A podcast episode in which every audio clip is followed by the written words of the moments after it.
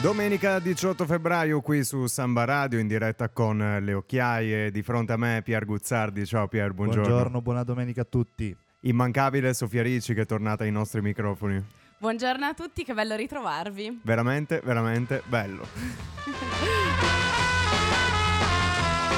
Allora, le notizie di questa settimana sono state tante, una più tragica delle altre ed è stata la morte dell'attivista Alexander, Alexei Navalny che insomma si trovava in carcere dal 2021, una storia personale piuttosto complicata, piuttosto travagliata. Partiamo direi dal momento finale che è stato il 16 febbraio, praticamente l'autorità carceraria di un luogo di villeggiatura dove era ospitato, pensate, a spese del Cremlino, che si trovava uh, sopra il circolo polare artico, si trovava lì ormai dal 16 di dicembre e Navalny è stato dichiarato morto dall'autorità carceraria dicendo che durante una passeggiata, vi lascio immaginare le passeggiate a febbraio sopra il circolo polare artico, Navalny si sarebbe sentito male e poi sarebbe, sarebbe morto. Ora la, l'avvocato e la madre di Navalny non riescono a riavere indietro il corpo della, dell'attivista e perché eh, a quanto pare è stata dichiarata la volontà di fare un'autopsia, quindi insomma noi non ci resta che attendere questa autopsia, ma perché Navalny era un simbolo così forte in Russia? Uh, lui si laurea in legge a Mosca, era figlio di un militare, quindi di quella media borghesia russa che uh, che tira un po' le somme, è molto importante, eh, quell'apparato russo. E si laurea in legge nel 98 e poi inizia una lunghissima carriera di attivismo, eh, collaborazioni giornalistiche soprattutto, ma anche eh, blog in cui denunciava la corruzione. Lui, pensate, per un periodo ha comprato azioni di risparmio di aziende russe per poter richiedere le informative agli amministratori e poi le pubblicava sul sito tradotte in modo che anche gli altri azionisti potessero capire cosa, cosa l'azienda stesse facendo, cosa gli amministratori stessero davvero facendo. Naturalmente questo l'ha portato ben presto a pestare i calli anche alle autorità governative. Eh. Tradotto Quindi... dall'inglese al russo? No, trad- dal, no, no, no, no, no. Cioè è stata Aziende un'operazione russe, di trasparenza. Sì. Esattamente, esattamente. E ha lavorato a lungo anche contro la corruzione. Il problema di Navalny che potrebbe rischiare di gettargli un po' di fango addosso è che uh, fino al 2017, eccetera, si è abbandonato a un certo numero di frasi razziste Um, bisogna vedere il contesto naturalmente, certo. però la, l'attacco alle minoranze, soprattutto a quelle caucasiche, agli azeri, che sono minoranze abbastanza forti in Russia, nel senso forti numericamente. Mi fa un po' strano pensare che il principale, più prominente oppositore politico di un regime praticamente totalitario mm. possa schierarsi contro delle minoranze etniche e linguistiche presenti sul territorio. Mi sembra un controsenso. Ma lui non si è mai schierato contro. Mm, in realtà, volta, in realtà, una volta, ha detto che il segreto era fermare l'immigrazione e rimandare a casa gli immigrati e che non bisogna picchiare nessuno, ma se qualcuno si lamenta va rimandato indietro. Uh, vestito da dentista, tra l'altro, mi sembra fosse il 2007, vestito da dentista in un video diceva che il dente, se quando fa male tu elimini la radice, il dente muore lui promuoveva nel 2007 la deportazione degli immigrati, insomma. Già Veramente, nel 2007. Eh, nel 2007, quindi insomma sono tempi abbastanza lontani, uh, le cose sono cambiate ancora centomila volte e lui era, era, diventato un simbolo dell'opposizione al potere. Uh, anche adesso, pensate, al carcere aveva dato il via a una campagna sì. per le prossime presidenziali che saranno uh, di qui a breve, questa primavera in Russia, che sono uh, un'ennesima farsa perché dopo il referendum costituzionale del 2021 che aveva praticamente dichiarato Putin presidente a, a vita, vita, presidente a vita, praticamente non ineleggibile. Pontefice massimo. Pontefice Maximus, sì, sì, Però, sì, sì. non so se anche voi avete visto le reazioni di molte persone russe alla morte di Navalny sì. e quello che è successo sì. ad, man- ad alcuni manifestanti o semplicemente persone che stavano portando il loro, il loro, commiato, il loro ultimo saluto in luoghi La deposizione di esatto. corone di fiori, eccetera. E, sono... uh, una, una, trentina di città russe, appunto, i manifestanti sì. hanno manifestanti, persone che volevano rendere Omaggio, memoria, memoria. A, a, quest'uomo, hanno depositato delle corone di fiori, hanno manifestato in maniera pacifica e sono, sono state, state sono state naturalmente tutte tradotte in carcere il prima possibile perché è pericolosissimo che queste persone facciano quello che fanno. Sì. Uh, sentivo sentivo questa mattina una trasmissione su Radio 24 che si chiama Nessun luogo è lontano. Abbiamo intervistato anche il suo conduttore Giampaolo Musumeci che inter- intervistava una giornalista uh, della stampa, Zafesova, e uh, lei diceva che la Russia ha perso il suo Mandela. Ah. Cioè il dopo Putin, perché in effetti questa qui è una, è una riflessione molto importante perché uh, Navalny rappresentava anche dal carcere la speranza che un giorno sarebbe uscito Putin avrebbe terminato il mandato per cause naturali o innaturali o che fossero e Navalny potesse rappresentare quella Russia che in tutti questi anni è rimasta eh, silenziosa, è rimasta anche inascoltata repressa. e repressa. Sì, sì, sì, esattamente. Lui è un liberale, mh, mm, nazionalista, questo non è da dimenticare, è un nazionalista, addirittura... Beh Altrimenti non avremmo queste uscite razziste passate. No, esatto. Tra l'altro uscirono nel 2017 queste frasi, no? Uh, le, l- qualcuno le riportò alla memoria, ok? E uh, Amnesty International uh, gli, gli, ritirò l'attestato di prigioniero di coscienza, che è una sorta di, attest- di, di nomina che Amnesty dà per darti una mano. Tra l'altro Navalny era particolarmente inossidabile come, come, persona e per arrivare a morire significa che il carcere deve essere stato veramente veramente duro. Se voi andate a vedere i video che risalgono al, a, preceden- al, a, a, un momento precedente al suo arresto e il video invece che è risalente a sei ore prima della sua morte, vedete due persone diverse, cioè una persona spezzata dal carcere. Sì. Lui era stato avvelenato sì, ricordiamo 2000, che comunque la storia di Navalny è stata particolarmente travagliata, travagliatissima. travagliata, ma ha comunque avuto e ricevuto il supporto negli anni di leader delle, delle maggiori democrazie, o se così vogliamo chiamarle, europee. Basti pensare che quando è stato avvelenato mm. nel 2000 2017 è stato ricoverato, è stato tenuto in cura al, um, in un ospedale di Berlino. Sì, ma lì è andata, è andata veramente in maniera divertente perché Beh, lui avanzò una... Che significa? No, nel senso che eh, comunque il personaggio era, era assurdo in tutto perché è proprio una vita di quelle che sono degne di essere raccontate. Non vedo l'ora che esca una biografia di Navalny. Ma perché... esiste già un suo videodocumentario. Eh? Sì, prodotto da lui. Sì. Prodotto da lui, o sì. da lui o da CNN. Eh, non, mm. Adesso non so, ci informiamo. Perché c'è anche un documentario di cui lui è autore, esatto. che è disponibile su qualche piattaforma online. E a questo caso vi ricordo, cari video telespettatori da casa, se avete qualche informazione sui documentari, su biografie, autobiografie sul tema Navalny, scrivetecele qua intanto nel, nella diretta YouTube. Ci trovate su YouTube, ci trovate su Instagram. Scusate esatto. momento non le leggeremo, non le leggeremo, però scrivete... No, non è vero, le leggiamo, le no, teniamo le in leggiamo, grandissima considerazione. Le condivideremo perché appunto non siamo soltanto un punto di informazione, ma cerchiamo di fare anche un po' aggregazione intorno a questi temi. Comunque Navalny si sente male in aereo, ok? Si sente male in aereo e la sua portavoce che si aspettava, diciamo, una cosa del genere, che qualcuno potesse attentare alla sua salute, attentare alla sua vita, uh, riesce a ottenere un atterraggio di emergenza cioè di un aereo su cui lui stava male e lo portano in ospedale, lo, lo, prendono diciamo per il rotto della cuffia perché stava per morire. E in quel momento lì non fidandosi delle, delle, delle, dei sanitari russi eh, perché appunto rischiava di uh, portare a termine il compito sì. che era stato affidato da Putin all'FSB, ottiene da Angela Merkel di essere, sta- di essere prelevato da un volo di Stato tedesco per fare la convalescenza in Germania. Poi viene confermato dai tedeschi che si trattava di un avvelenamento con Novichok. E cosa fa Navalny? Navalny si finge il capo dell'FSB che è il servizio di sicurezza interno tipo FBI, sì. uh, e telefona all'agente segreto che aveva avvelenato le sue mutande, chiedendogli perché l'attentato non fosse riuscito. È... cioè... no, è follia. Cioè, ma soprattutto che il, l'avvelenamento fosse avvenuto tramite le mutande. Le mutande, sì.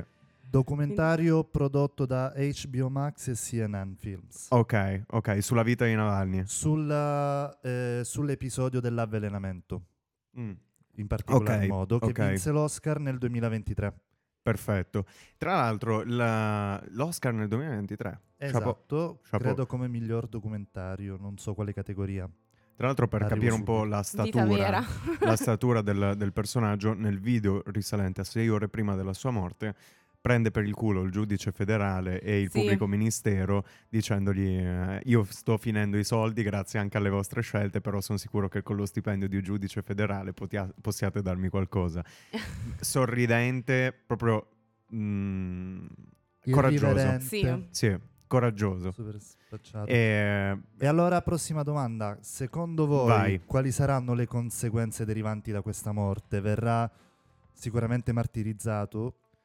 Non è Beh, necessario. No, però mh, ci sono già Al di state... fuori io Penso proprio di sì, fuori dalla Russia, mi Sì, chiedo sì, dentro. Beh, pensiamo già Sì. che ieri sono state rilasciate delle dichiarazioni da parte del presidente degli Stati Uniti Joe Biden che ha Mm. affermato, anche se in questo momento sarà aperto sicuramente un'indagine, un fascicolo, e che è stato Putin in qualche modo a determinare la morte in maniera diretta Anche indiretta Zelensky l'ha detto. esatto del- di, di Navalny, ma anche mh, prim- mi sembra il primo ministro inglese britannico Lord Cameron si è Mm. eh, espresso molto, man- con toni molto convinti rispetto alla colpevolezza del- di Putin e del suo entourage, ma soprattutto vogliamo non menzionare... Primo ministro inglese Rishi Sunak. Sì, ah, hai ragione. ehm, Rishi Sunak. Adesso vado a rinformarmi, ieri ho visto video, ci eravamo preparati. E però eh, vorrei ricordare anche in questa sede che non solo Navalny, la Russia sono stati colpiti da, da questo avvenimento, ma anche tutte le persone che gli sono a lui vicine. Esatto. Cioè, esatto. vedendo i video, per esempio, del 2021, che lui ritorna in Russia, cosciente del fatto che una volta tornato sarebbe stato immediatamente messo in prigione, in carcere, lui prende, torna in Russia, torna a casa sua dove aveva il suo principale polo di attività politica, saluta la moglie e se ne va. E va in vacanza. E va in vacanza va in sopra vacanza. il circolo polare artico. Tra l'altro le accuse che lo portano dentro sono relative a un caso che viene chiamato il caso Yves Roche, o Yves Rocher, non ho mai capito come si dica, l'azienda cosmetica Yves francese, eh, per cui lui e il fratello sono stati accusati di appropriazione indebita da parte di questa azienda, dalla ramo russo della Yves Rocher. E ehm, la Corte dei diritti, dei diritti dell'uomo dell'Unione Europea, la Corte Edu, ha detto eh, che questa era una sentenza pretestuosa e che la causa aveva degli elementi di innaturalità, mettiamola così. E anche Repubblica ha detto eh, in un articolo del, 2000 del 2021, diceva una causa probabilmente montata ad arte in cambio di vantaggi amministrativi. Quindi, Sì, eh, infatti mh, mi sembra personalmente una pena molto squilibrata, non proporzionata al fatto che per appropriazione indebita uno debba essere posto in un carcere di massima sicurezza, isolato dal mondo e isolato da qualunque tipo di contatto lui potesse avere anche con dei suoi supporter. sì, poi le sue così, sua associazioni, associazione. siccome stava per terminare di scontare la pena, le sue associazioni Ah. vennero dichiarate da- dai giudici di Mosca eh, come eh, sovversive ed estremiste. C- è stato condannato per estremismo, cioè una, una condanna che qua noi non, non ci Non rappresentiamo nemmeno, e fu condannato per la prima volta a 9 anni e in secondo luogo poi in secondo grado di giudizio a 19 anni per questa cosa. Insomma, si voleva farlo morire Sì, in cella. carcere, quindi- e devo dire ci sono riusciti. Riusciti. Però eh, come nel suo testamento ideologico, che è un video che trovate online, lui diceva se io mai venissi ucciso, sappiate che in quel momento lì Putin ha perso. Quindi eh, ci speriamo che, questa- che questo pronostico fatto da Navalny eh, si possa avverare presto. Posso chiudere con un commento un Certo. po' amaro. E sarà anche il momento in cui Putin cadrà dal suo eterno governo, eterna presidenza.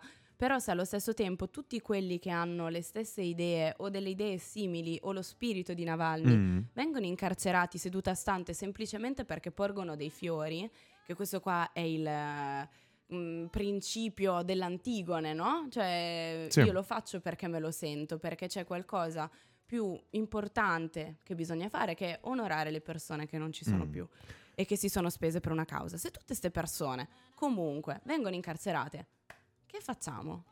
Eh, Scusate, questo qua è so. l'interrogativo di questa settimana. Speriamo che qualcuno dal pubblico ci possa dare una risposta. Pier, Ieri sera, prego Pier. Ma eh, è complicatissimo. Non, non vedremo, giuggioleggiare, secondo me. dica. Non ti un dolcissimo No, commento. io dico che secondo me mh, eh, dipende dalla portata della- delle proteste che deriveranno da questa morte. Mm. Vi lascio con eh, questo La- dubbio. lasciamoci. Andiamo in musica per voi. Say a little prayer.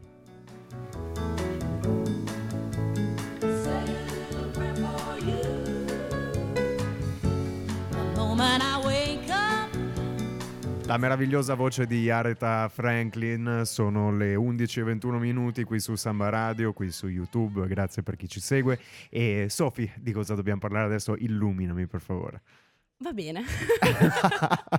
Illuminaci Illuminavi. D'immenso. No, dall'alto di ehm, questa t-shirt. No, allora giallo non so se pulcino. riuscite a vedere giallo pulcino con i pompon. E comunque grazie. Ma perché? perché è Pasqua? Eh, sta, avvinen- sta arrivando Pasqua, è imminente praticamente. Basta. Tra un minuto è allora, Pasqua. è il Allora, Natale che dura fino al 6 di gennaio con i mercatini, tutte le cose. Poi tocca il carnevale, poi tocca la Pasqua. Ah, l'estate c'è- sapete perché è sacra? Perché, Perché non, non c'è, c'è- una festività obbligatoria. No, c'è Ferragosto. Sei Ferragosto. Ma Ferragosto è benedetta. Da chi? Vabbè, Eh? ma... È il eh, nuovo Natale. Se, come abbiamo già detto, come, sì, come abbiamo già detto, l'anno vero, dovrebbe l'anno- finire il 31 di agosto. Oh. Raga, Ferragosto È si il piazza Natale. come nuovo Natale. No, Però assolutamente. tocca stare poi con i parenti Ma- a Ferragosto, è un incubo. No, veramente, la grigliata la vuoi fare con tua zia che non sopporti. Però la nostra è una fede laica. e Però poi quindi- Capodanno a mare. E non è c- Capoda- te, Capodanno te a Capodanno, mare. è vero, Capodanno al mare. Allora, comunque, ragazzi, torniamo un attimo Scusate, seri, scusate. ritorniamo mm, più che seri, ritorniamo sul pezzo. Non mi aspettavo questa domanda, questa esclamazione Seriamente sul con pezzo. illuminami, oddio, non so se, se mi spetta. Allora, però, questa settimana è stata particolarmente calda anche per quello che riguarda la cronaca giudiziaria italiana. Non eh, allarghiamoci troppo per il momento. È di qualche giorno fa la notizia dell'avvio del primo processo climatico in Italia, che in gergo tecnico si chiama climate litigation, che vede come protagonisti e rivali Eni da un lato e Ricommon e Greenpeace. Ok. Facciamo un piccolo recap di chi sia Eni, di che cos'è Eni. Eni è stata è una società creata dallo Stato italiano come ente pubblico economico nel 1953. Ente nazionale idrocarburi. Ecco, ma visto che qua siamo giuristi, c'è qualcuno che se la sente di fare questo piccolo excursus? no, noi siamo giuristi finti. Ah, ma E- eh, scursus su cosa? Sulla Sull'Eni? dell'Eni? Sul, no, tipica domanda, che cos'è un ente pubblico economico? Beh, è un ente pubblico, cioè di proprietà dello Stato, istituito dallo Stato, gestito con fondi statali, con i quattrini dei contribuenti, che svolge un'attività di impresa. In questo caso era quella di estrazione, raffinazione e vendita degli idrocarburi. Va bene? 30 e lode. Poi ci fu il grande presidente Enrico Mattei Enrico che nel Mattei. dopoguerra fu incaricato di smantellare l'Eni, lui invece lui disse ma sta roba invece secondo me può funzionare e morì in un tragico e sospettosissimo incidente, Incidente. aereo. C'è un bellissimo libro di Pierpaolo Pasolini che si chiama Pietro- Petrolio che Ah. tratta il tema che io consiglio moltissimo che mi ha regalato Cecilia Passarella. Che salutiamo, salutiamo Che anche salutiamo. Matteo Esatto. Filippini da casa. Esatto, anzi E grazie a Teo per averci permesso di mettere su tutto il baraccone. Qua, come al solito, noi sempre Scusa sul Sofi, pezzo. basta No, no, no, ma mm, volevo soltanto darvi queste coordinate perché non è scontato per tutti che così sia un ente, mm, un ente pubblico economico e soprattutto che cosa poi sarebbe diventata l'ENI. L'ENI nel 1992 diventa una società per azioni. Ma qual è la portata di ENI nel corso degli anni? Si è espansa sempre di più diventando una multinazionale che rappresenta l'ottavo gruppo petrolifero mondiale. L'ottava sorella. Esatto. E oltre che al petrolio, la società è attiva anche nell'estrazione del gas naturale, nella produzione di energia elettrica e anche nella produzione, eh, in tempi più recenti, di energie rinnovabili. Quindi da un lato vediamo Eni con queste caratteristiche. Dall'altro invece troviamo Recommon e Greenpeace che sono perso- i soggetti che hanno deciso di esperire questa azione contro Eni. Chi sono? Perché se Eni è abbastanza conosciuta, Ricommon e Greenpeace possono non esserlo così, così tanto, almeno non Eh, essere... Greenpeace... eh, Sì, ma non essere nella nostra quotidianità, proprio non Ok. paghiamo le bollette a Greenpeace No, ancora. no, non ancora. Mm. Paghiamo- possiamo pagare l'8 per 1000 a Greenpeace. Esatto. E Recommon è un'associazione collettivo che lotta contro gli abusi di potere e il saccheggio dei territori, per promuovere un nuovo modello di società non basato sul profitto, ma basato principalmente sul capitale umano. Questo è quello che ehm, è il modo in cui si definiscono quelli di Recommon sul loro sito. Tra i vari impegni in cui questa associazione è impegnata si trova la giustizia climatica, il land grabbing e l'estrattivismo. Greenpeace invece è un'associazione, un ente non governativo molto più conosciuto, molto più famoso, che è ehm, di matrice ambientalista e pacifista di lunga data, tant'è che è nato a Vancouver nel 1971. Queste due ehm, associazioni fanno principalmente advocacy. Ok, Ehm, vogliamo dire un attimino Cosa significa, cosa significa advocacy? Ah! Cioè, più che altro perché si parla No, sempre di advocacy, advocacy, advocacy, però Allora, ehm, fare advocacy in maniera molto spiccia, ma ehm, come poi ci di- dirà anche la nostra ospite tra qualche minuto, significa capire, comprendere quali siano le complessità della comunità o del territorio di riferimento in cui ci si trova ad operare o in una visione globalizzata anche di territori fuori, lontani dalla propria sede operativa e non solo vedere queste difficoltà, ma muovere se stessi, quindi attivarsi e attivare l'opinione pubblica facendo pressione sulle principali istituzioni pubbliche affinché qualcosa cambi. Quindi si parla di un'attività densa e intensa di mobilitazione, mobilitazione di persone, mobilitazione di mezzi e di risorsa. Allora, che cosa chiedono i ricorrenti? Che cosa chiedono Ricommon e Greenpeace al giudice italiano? Chiedono che Eni mh, non solo risarcisca i danni subiti a causa delle conseguenze del cambiamento climatico, ma chiedono una sentenza che riconosca le responsabilità climatiche storiche, e questo è un punto fondamentale, dell'azienda, per far sì che questa cambi il proprio piano industriale in maniera coerente con l'accordo di Parigi del 2015.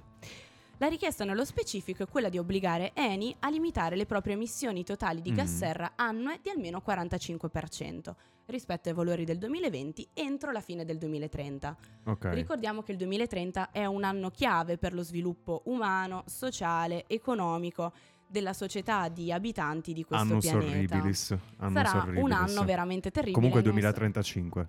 L'anno Mm. per i lo stop dei veicoli.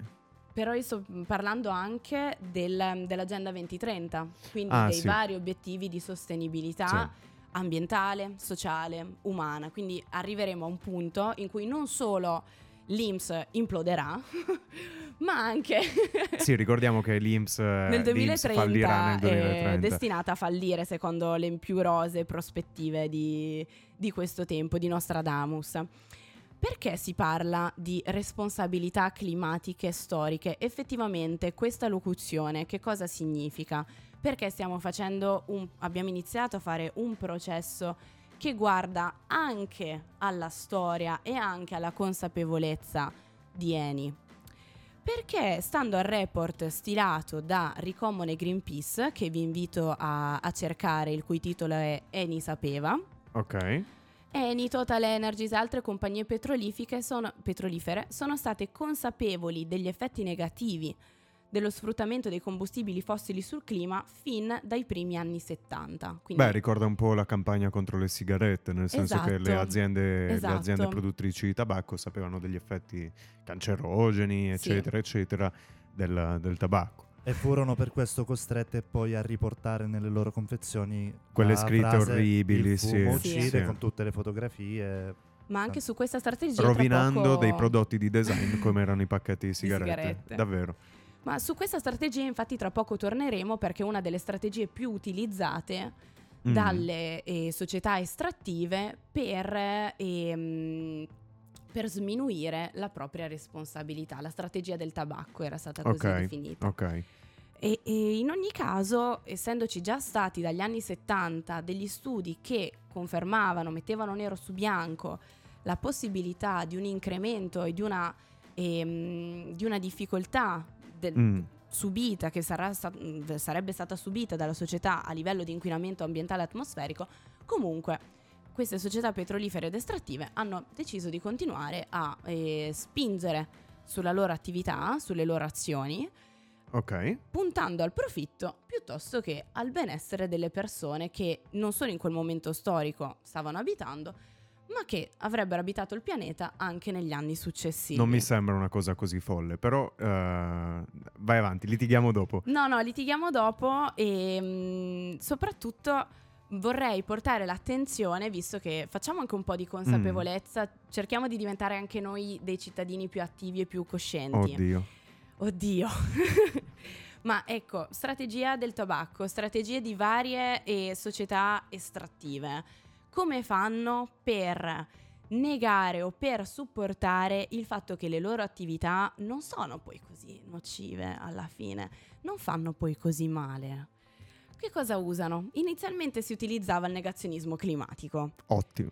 Negazionismo climatico, quindi il cambiamento climatico è una farsa, il cambiamento climatico non esiste, tanto è... Però era la parte più divertente. eh, Sicuramente anche. era la un po' parte più, più divertente. Sì, piccante. esatto. Sì, Quel picanto che, che, che ci piace. Esatto. la Eh, ha fatto sempre caldo. Ha fatto Ah, sempre caldo. Esatto, ha fatto sempre caldo, perché dovremmo preoccuparci, preoccuparci ora? Che cosa è cambiato nei tempi? Ve lo ricordate Trump al primo mandato? Mamma It's so mia. cold in New York. Quanti gradi c'erano? Un milione e mezzo? sì, sì, sì. era- No, no, no, beh, in effetti in cima alla Trump Tower faceva piuttosto È freddo. vero. E poi New York Eh, comunque New è una York è città fredda. molto fredda. New York eh, è fredda. fredda Sei assai. stato inviato Io- per le sì, occhiaie. no, no, ho sentito freddo pure a New York. Io sento freddo ovunque, figuriamoci. Quindi Fiera è un negazionista climatico. Io sono. No, perché ho detto che ho sentito. Ah, vero, sì. eh, No, Pier è un nego, agevolatore, io è un agevolatore del cambiamento climatico. Pier brucia i copertoni sul balcone di casa. E questo, cari amici della Polizia Municipale, noi non l'abbiamo mai detto. Ma l'altra strategia che è molto più attuale, ma molto molto più subdola, Mm. è quella del greenwashing. È una strategia che viene particolarmente utilizzata non soltanto da società estrattive, Mm. ma anche da una serie di compagnie e di società che pur di attirare persone, un target molto più sensibile alla questione climatica, cambia volto, cambia faccia, si dà un trucco e propone delle politiche che poi siano vere o meno, questo deve essere verificato tramite delle indagini, ma che eh, danno l'impressione che, quella, che quell'impresa sia attenta alla questione climatica e alla questione ambientale. Ma questo effettivamente è un dubbio veramente da, da sciogliere, Mm. appunto come si stava Sì, dicendo. va verificato, va, Va verificato. verificato, va verificato. Però per tornare alla questione, alla questione pregnante, perché adesso abbiamo una, una ospite che ci, Se vuoi iniziare a che chiamarla... ci parlerà, infatti adesso sta iniziando a chiamarla, parliamo del, mm, dei processi climate litigation. E o- sono stati riportati dall'ONU che in questo momento, adesso sentiamo già il telefono che squilla, 2180 cause climatiche in corso nel mondo, quasi triplicate rispetto al 2017, quando erano soltanto 884. E in questo momento invito a parlare ai microfoni di Samba Radio Martina Menegat, che è un'alumna della facoltà di giurisprudenza che in questo momento sta facendo un dottorato di ricerca all'Università di Glasgow e che si occupa di questi temi e che come grande supporter e fan delle occhiaie ha detto ma perché non ne parliamo in radio? E noi abbiamo avuto molto piacere di averla davanti ai nostri microfoni. Martina, ci senti? Ci sono, vi sento. Ciao ragazzi, buona domenica. Ciao Martina, buona Ciao domenica. Marti, buona domenica. E mm, volevo intanto farti un paio di domande. Dato il quadro che abbiamo tracciato finora, ci stavamo chiedendo se potessi dire a noi e ai nostri ascoltatori qualcosa di più specifico rispetto al ruolo che giocano le organizzazioni ambientaliste in questo tipo di cause e quale sia la novità della loro scesa in campo anche sul piano giudiziario. Certo, con eh, molto piacere. Eh, già prima nell'intervento avete parlato, parlato di contenzioso contro cioè del tabacco, di molti altre liti strategiche in questo senso. possiamo dire che il consenso strategico non è la novità principale, penso anche solo alle azioni di dell'associazione Luca Coscioni, di Marco Cappato, il diritto Martina, alla buona morte. Martina, scusami Sì, l'interruzione, potresti cercare un posto dove prende un po' meglio? Vicino a una O clipa finestra. solo a me? No, No, no, no, no. Ok, ok. Se riesci a ok. metterti in un posto dove prende Mi, un mi pochino meglio. sentite? Adesso Benissimo, meglio. benissimo, sì, grazie, Marti, scusa. grazie. Ok, Insomma, io apro la finestra e mi metto fuori. meglio. E, eh, perfetto, e stavo dicendo che la novità principale non è il contenuto strategico in sé, perché ho visto degli esempi negli ultimi anche decenni, direi, in, eh, le azioni contro l'industria del ad esempio, che ricordavate prima. Ma ehm, l'idea è fondamentalmente legata alla portata del, del problema del Mm. cambiamento climatico, proprio per il fatto che si tratta di una questione mai affrontata prima, anche legale, e per il fatto che non vi sono soluzioni legate a un preciso confine che sia territoriale o giurisdizionale. Quindi molto interessante vedere le strategie da parte del- degli attori del contenzioso, in questo caso, che sono eh, per lo più ad ora associazioni ambientaliste, ma anche singoli cittadini che cercano di costruire dei network transnazionali per vedere cosa è avvenuto in altre giurisdizioni, per poter costruire su questi tempi e per potersi coordinare in maniera molto forte. Il caso contro Eni adesso è molto ispirato al caso Shell eh, nei Sì. passi e ci sono altri esempi nel mondo. E anche gli stati stanno entrando un po' nel gioco, è accaduto in passato per, per il tobacco, perché anche la California, ad esempio, nel caso è stato lanciato a settembre scorso, sta, eh, sta muovendo legalmente contro il cosiddetto big oil. E quindi questo può davvero cambiare la scala del gioco poi, se, se l'azione legale va avanti. D'accordo. E ti vorrei soltanto fare una, mm, un'altra domanda e per tornare al contesto, al contesto Sì, poi europeo. anch'io ne ho, ne ho un paio. Ok, e allora rispetto alle previsioni che sono state fatte mh, sulle, mh, sulle elezioni europee in cui si vedono le destre abbastanza favorite, e secondo te questo, il numero di cause in Europa di tipo stampo climatico e cambierà, aumenterà? Ci sarà posto per questo tipo di politiche in, in futuro in Europa? Allora, questa è una bellissima domanda, perché almeno negli, abbiamo visto davvero una proliferazione di casi negli anni, negli scorsi anni. E Martina, ti, ripie- ti ripeto la erano- richiesta di prima Di- della, di della linea a- perché... Scusa, sono sempre qui nello stesso posto, non so come mai non si senta. No, Ah, è- è mi un- No, sentite forse magari meglio? addirittura... Proviamo, proviamo. Proviamo. Proviamo anche magari a spostarci noi adesso con, con tutto il banco e le sedie. Esatto, scusa l'interruzione. Scusa Marti. No, scusatemi, non- in Germania pare la, la linea non è al massimo.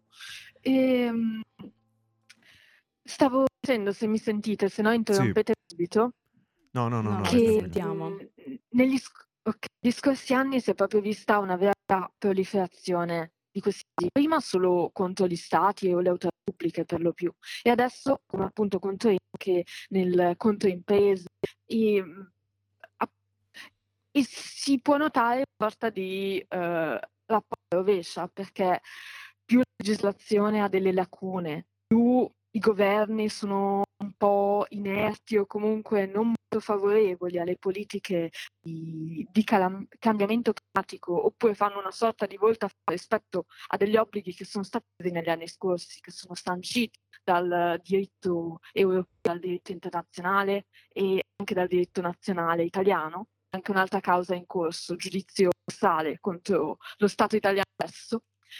Si può vedere che il contenzioso cresce sempre di più. Infatti, una marea di casi negli anni scorsi sono stati iniziati, per esempio, sotto, il regi- eh, sotto ehm, diciamo, il governo di Bolsonaro oppure Trump, sotto l'amministrazione Sì. di Trump. E quindi, nel caso in cui, come da pronostici, le elezioni europee vadano in un verso piuttosto diverso Mm. dal, dal recente passato, possiamo aspettarci che questi casi crescano sempre di più. È una cosa direi a positiva per cercare di riportare un po' sul piano della discussione che altrimenti potrebbero perdere di peso nel, Ok. nei prossimi cinque anni. Ok. Avevi un'altra domanda, Sofì? No, io non avevo Ok. altre domande. Se voi ragazzi Sì, ne avete, Martina, ma sfruttate Martina. Ha senso perseguire delle aziende anni e anni e anni dopo eh, un comportamento lesivo, che poi è un, comportamento che eh, rispetta la libertà di impresa, che anche nella nostra Costituzione è sancita. Ha senso? Oppure è un modo di eh, anche fare cassa, perdonami la franchezza? Ehm, allora, posso vederlo da due punti di vista. Soprattutto, di scusami, tutto- scusami, mi è venuto in mente un altro, un altro corollario, cioè che il, gli idrocarburi, l'energia sono asset molto strategici per uno Stato, quindi a volte mh, forse han- hanno messo anche in secondo piano la salute e oppure degli uomini e dell'ambiente.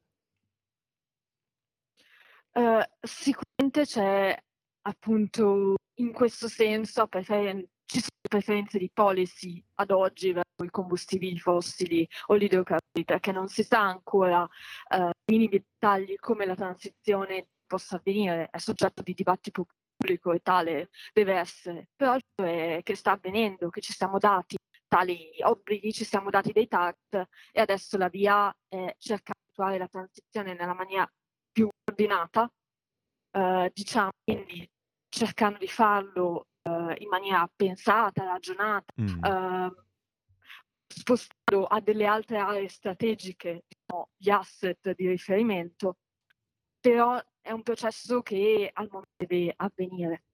Quindi ci possono essere delle, delle variazioni nel corso, ad esempio, del decennio, eh, delle esigenze di termine, ma la visione a lungo termine, per come ce la siamo date a livello di normativa, va in direzione.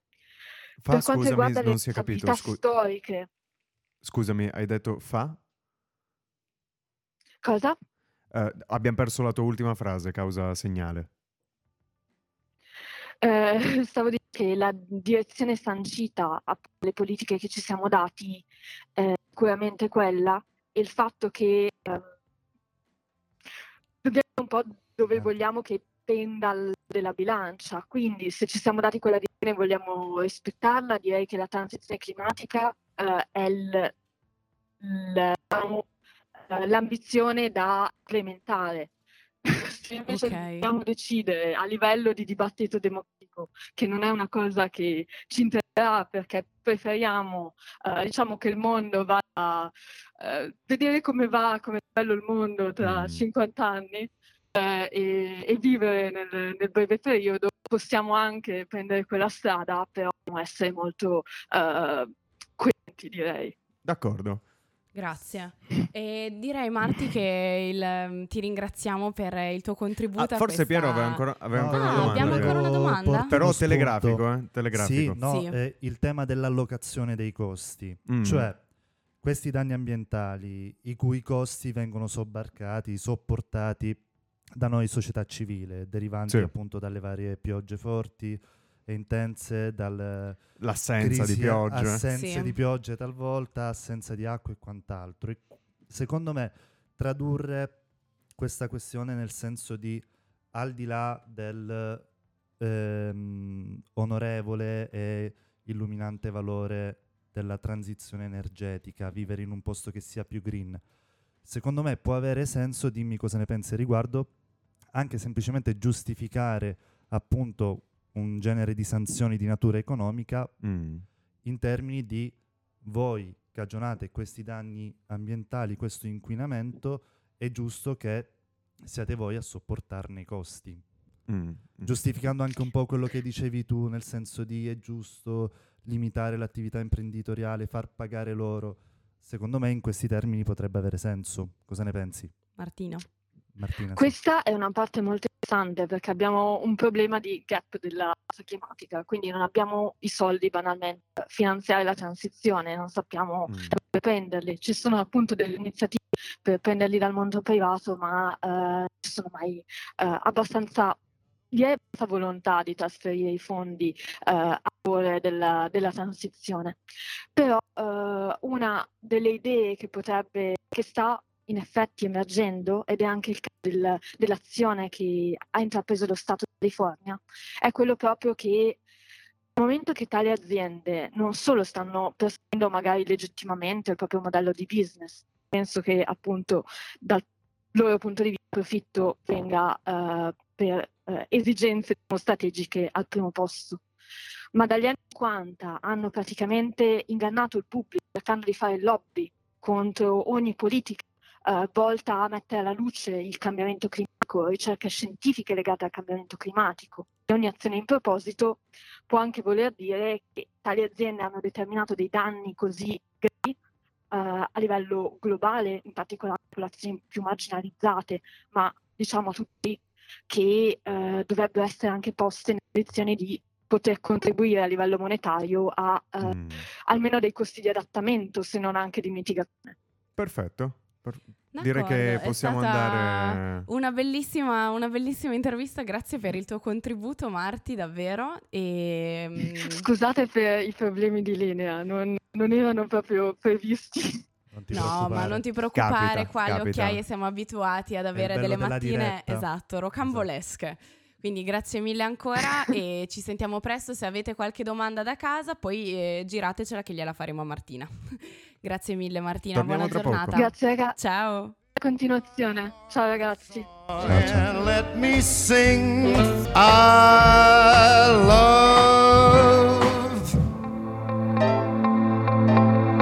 11.51 di nuovo in diretta qui su Samba Radio. Siamo tornati. Pier, a te l'onore di servire il dolce con questa notizia di chiusura. Torniamo. Eh, cosa è successo questa settimana?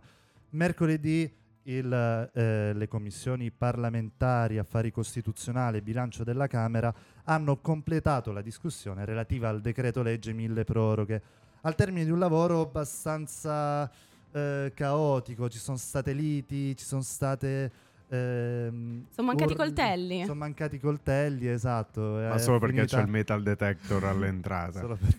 Comunque, Insomma, come insegnano... è stata una discussione piuttosto accesa. Eh, parlavamo appunto decreto mille proroghe che cos'è il decreto mille proroghe che ogni anno ritorna? Riciccia fuori. Si, sì, torna da qualche parte. Solitamente torna a fine dell'anno.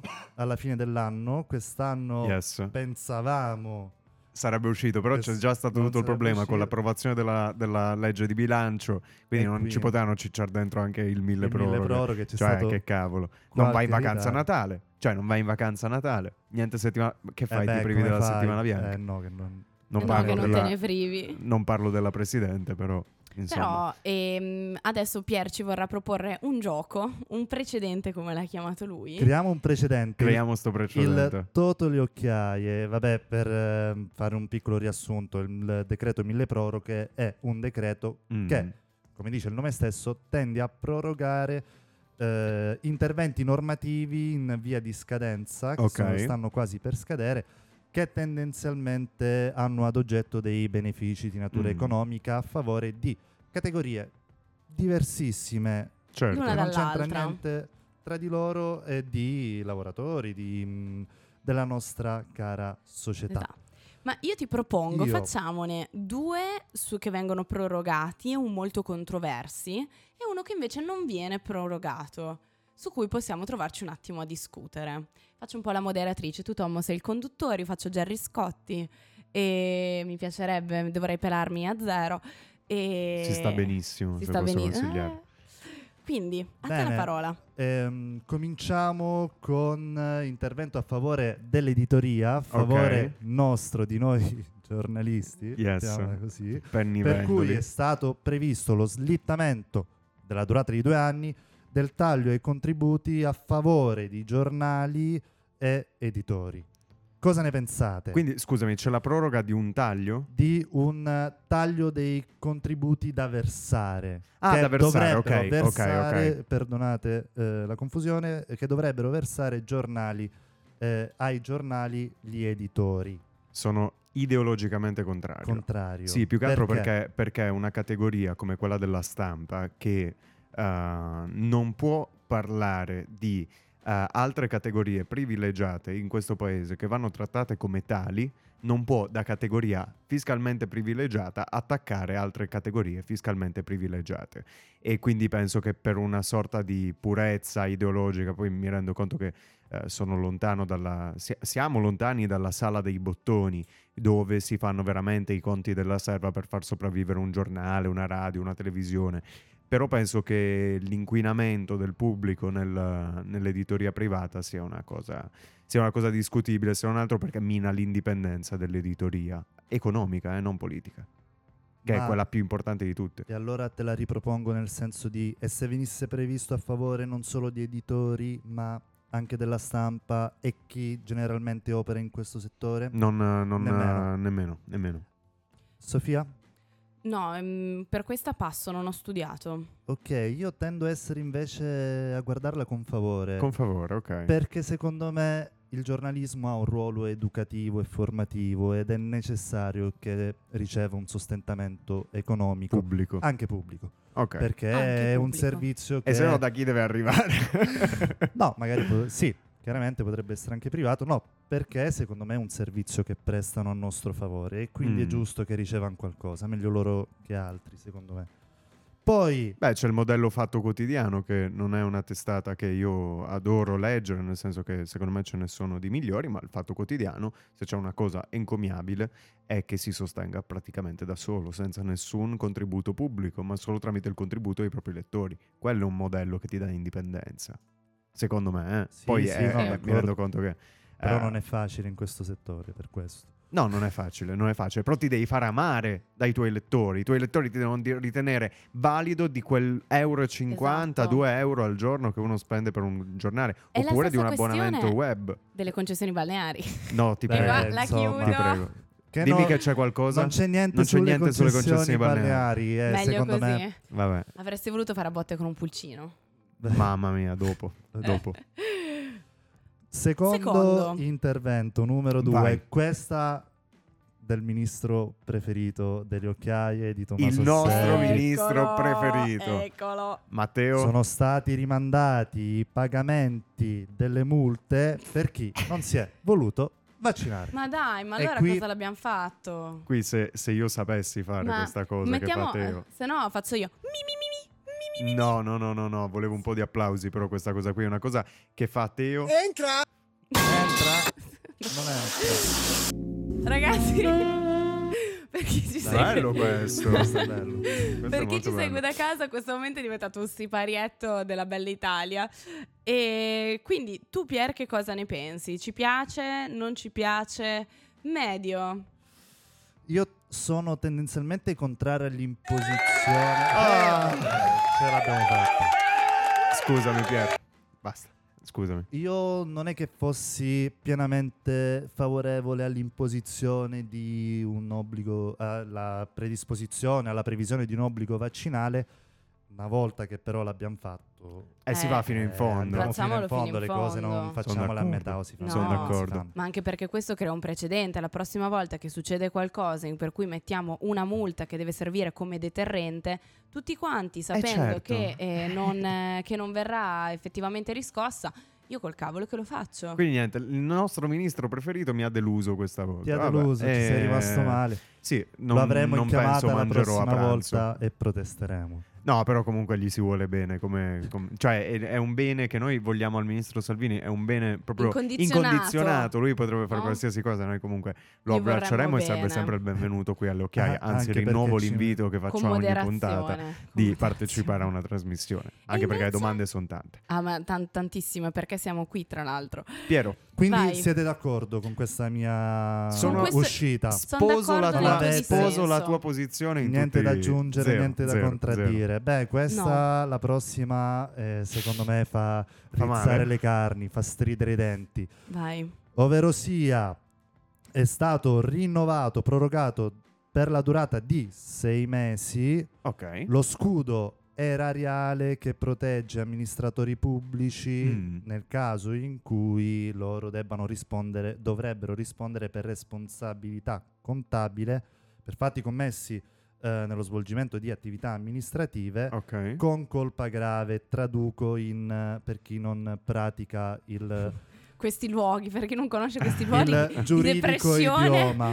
e L'idioma giuridico è da giuristi, ovvero sia gli amministratori pubblici, chi opera negli enti pubblici, storicamente ha sempre risposto per danni compiuti nello svolgimento delle loro attività, danni compiuti all'erario dello Stato. Quindi Ok. sono responsabili, lo Stato è tenuto a risarcire, indennizzare i privati che subiscono danni compiuti da amministratori, poi di norma gli amministratori sarebbero tenuti anche a volte solo parzialmente, se non interamente, a pagare una quota all'erario dello Ok. Stato per appunto compensare un po' ehm, soldi pubblici che altrimenti verrebbero investiti solo per risarcire e indennizzare i privati. Mm. Ecco, la responsabilità storicamente era prevista in caso di colpa grave, ovvero sia errori commessi dagli Marchiani. amministratori, errori marcani, grossolani, che non andrebbero Sì. commessi. delle Che uno dis- in una posizione apicale non dovrebbe, non dovrebbe mai mai commettere. svolgere, che fanno Mai. magari. E quindi è stata prolungata di sei mesi uno scudo erariale, quindi che va a proteggere queste persone qua. Ok. Io commetto questo errore marchiano, non me fate niente. Ok, Che ne pensate? Quindi chi è che devono salvare per i prossimi sei mesi da questa responsabilità erariale? Cioè, sei mesi di proroga. Boh, non Sono so, sei mi mesi sembra... di proroga mi sembra un po' strano. noi verremmo chiaramente risarciti qualora dovessimo subire un danno, chiaramente l'erario dello Stato verrebbe non Eroso. prosciugato, però Beh, beh, insomma comunque leso. parzialmente eroso dalla- dal nostro risarcimento. Boh, che ti devo dire, Pier? Cioè, nel senso, eh, prima che parlavamo del decreto mille proroghe, eh, c'era un altro scudo penale di cui parlavamo, non so se lo vuoi affrontare Eh, dopo. sì, questo E, secondo me va trattato. va trattato. Ecco, forse, forse un, un, um, un, uh, amministratore pubblico che non risponde quindi con il proprio capitale dell'attività di impresa che svolge, mettere la colpa grave mm, è un effetto, cioè è una, è una cosa secondo me buona, perché se venisse invece parametrato sulla colpa lieve, cioè io sono responsabile anche per gli errori compiuti, eh, per um, errori più banali, diciamo. Ehm, forse scoraggerebbe uno che potrebbe fare l'amministratore in una società privata con una responsabilità diversa, cioè la responsabilità professionale, da fare amministratore in una società pubblica o partecipata pubblica oppure per proprio un ente. Quindi, eh, siccome dovremmo attrarre i talenti, forse questa cosa qui va bene. Non lo so. Sono, quei- sono sempre quei ragionamenti un po' antipatici, no? Però Ah, sì, boh, secondo me poi l'altra faccia della medaglia è quella per C'è sempre. cui c'è sempre e io te la, pon- te la porgo sempre. Eh no, no, eh, certo, perché dall'altro lato Eh, fai il favore. Sì, perché comunque secondo me disincentivi una, un'attività, Un'attività produttiva, responsabile, sì. responsabile degli Sì, amministratori. sì, sì, questo è vero. Però è, è uno di quei discorsi antipatici come i politici non sono pagati abbastanza. Cioè, è uno di quei... Ricevono una quota onoraria perché sono degli onorevoli, appunto. Esatto, però il fatto che i politici siano pagati così tanto c'è un motivo. C'è un motivo che è scoraggiare la, la tentazione che questi potrebbero avere nei, sen- nei nei confronti della corruzione. E questo è un altro discorso del genere, nel senso che tu devi fare dei ragionamenti che non sono simpatici. Cioè, non è che ti fanno prendere voti, applausi. no. Ma noi comunque che questi ragionamenti li abbiamo fatti, anche perché mentre io parlavo Sofia annuiva, noi un applauso ce lo facciamo lo stesso. Uno. Uno. Ormai hai capito? Io ho annuito, ho capito quello che mi stavate dicendo. Ah, ma io pensavo dicendo condividessi, pensavo ai condividessi. vostri...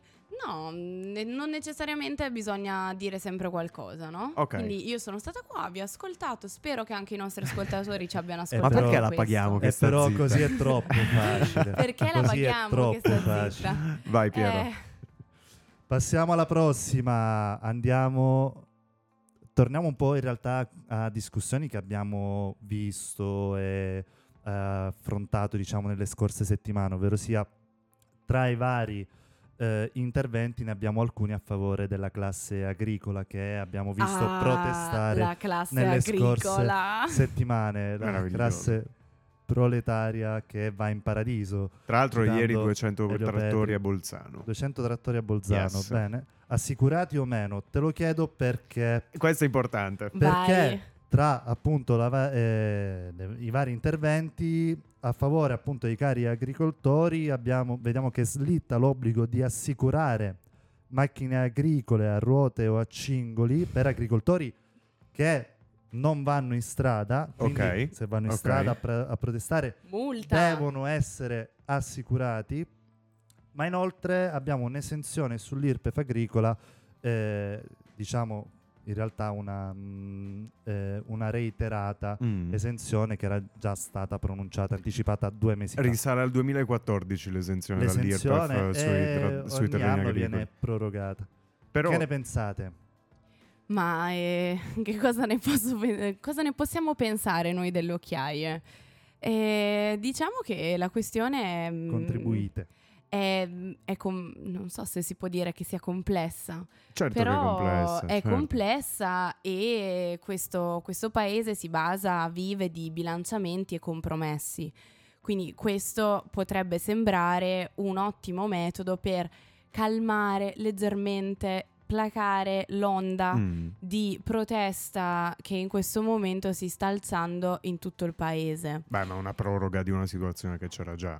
Sì, però è una cosa secondo me simbolica per come suona. Ma che ci piace? Mi piace da piace, morire, mi da piace morire. da morire perché anche perché eh, non bisogna essere autoreferenziali, ma da proprietario di un trattore che circola solo su proprietà privata e non su strada, a me l'idea di dover pagare l'RCA per un piccolo trattorino, l'RCA ha la responsabilità per Sì. la responsabilità civile per, per l'auto, Eh. eccetera, La- l'assicurazione della macchina Sì, sostanzialmente. Per un trattorino del cavolo che sta sulla mia proprietà Ciaro, quel pezzettino di, di orto, quel pezzettino di campo, lo uso per fare dei lavori in campagna, non è mai andato in strada. Tra l'altro il decreto mille proroghe quest'anno contiene sempre in tema assicurativo una proroga sulla normativa per le assicurazioni dei tutti i veicoli, nel senso che si, par- si è parlato nei mesi scorsi, noi ce la siamo fatta, cioè non ne abbiamo parlato perché c'erano cose più importanti di cui parlare, però praticamente eh, è prevista l'assicurazione obbligatoria per tutti i veicoli anche se sono nel tuo garage. Cioè tu magari hai tre o quattro macchine o due o tre moto, insomma, perché sei un appassionato, spendi lì i tuoi soldi, tu devi averle tutte assicurate contemporaneamente, anche se magari la moto in un, in un posto come il nord Italia la usi solo per otto mesi l'anno. Quindi tu devi pagare l'assicurazione anche per quei quattro mesi in cui non circoli? Però non la puoi sospendere? Non più, Penso secondo la nuova normativa, non più. Non più, Adesso il mille proroghe ha prorogato. Sì. Però, sì, però Dai, dai. nel mondo, nel mondo dei motociclisti, che sono appunto una categoria che paga solo metà anno di assicurazione, già assicurazioni carissime, questa proroga è ben accolta. Posso però eh, fare l'altra faccia della medaglia? Io come Stato, io come mm, persona che deve assicurare Mm. il benessere e l'incolumità di tutte le persone che circolano in questo paese, io cosa ne so che domani 5 di dicembre tu con la neve tiri fuori la tua moto o fai un incidente? Se faccio un incidente sono responsabile in maniera diretta. E non, e non c'è, il- non c'è il- l'assicurazione che si interpone nella mia Nella tua responsabilità economica. responsabilità. E quindi sono Quindi io che io mi vengo rovinato. accollo il, il rischio di Esatto, dover pagare direttamente esatto. dei danni che... Se io, se io romp- se io domani commetto. esco in macchina, la macchina non è assicurata, stiro un pedone e perde una gamba, cioè stiamo parlando di centinaia di migliaia di euro anni. di responsabilità diretta, Sì. diretta. Quindi, insomma, il fatto di non avere l'assicurazione è una cosa che lede prima di tutto chi l'assicurazione non c'ha. Non A meno che non sia nulla tenente. Se uno non è nulla tenente non gli possono confiscare nulla. La confisca di un rene, non lo so. Cioè, cosa dobbiamo Cari fare? nullatenenti che ci ascoltate, Non però assicuratevi. assicuratevi. no, no, noi non vogliamo. Stay punk, non assicuratevi. stay No, punk. Stay anzi, punk. ass- assicuratevi per favore, qua assicuratevi. nuova. Allora, Call for Artist, chi ha voglia di farci uno striscione Stay Punk, non Esatto. assicuratevi. Non assicuratevi. E No, mandarlo no, no. alle occhiaie, noi lo accoglieremo con grande benevolenza. Signori, Sappiamo assicuratevi che è importantissimo Esatto. Cosa e siamo diventati? Cosa marchette su marchette su marchette. Facciamoci Io- pagare almeno da un'assicurazione. Eh beh, porrei perché? l'ultimo punto Vai, prima Piero. di salutarvi, augurarvi buon pranzo. eh, quello che riguarda invece lo scudo penale per i medici fino al 2024 eh, nei casi di per cui ehm, risponderebbero per reati commessi nello svolgimento Mm. delle loro eh, operazioni e attività solo nei casi in cui operino con colpa grave. Ok. E Anche qui ritorna il concetto di colpa grave. Cosa vuol dire? Ti dimentico una garza dentro. Ti un- dimentico una garza è- dentro, una forbice. No.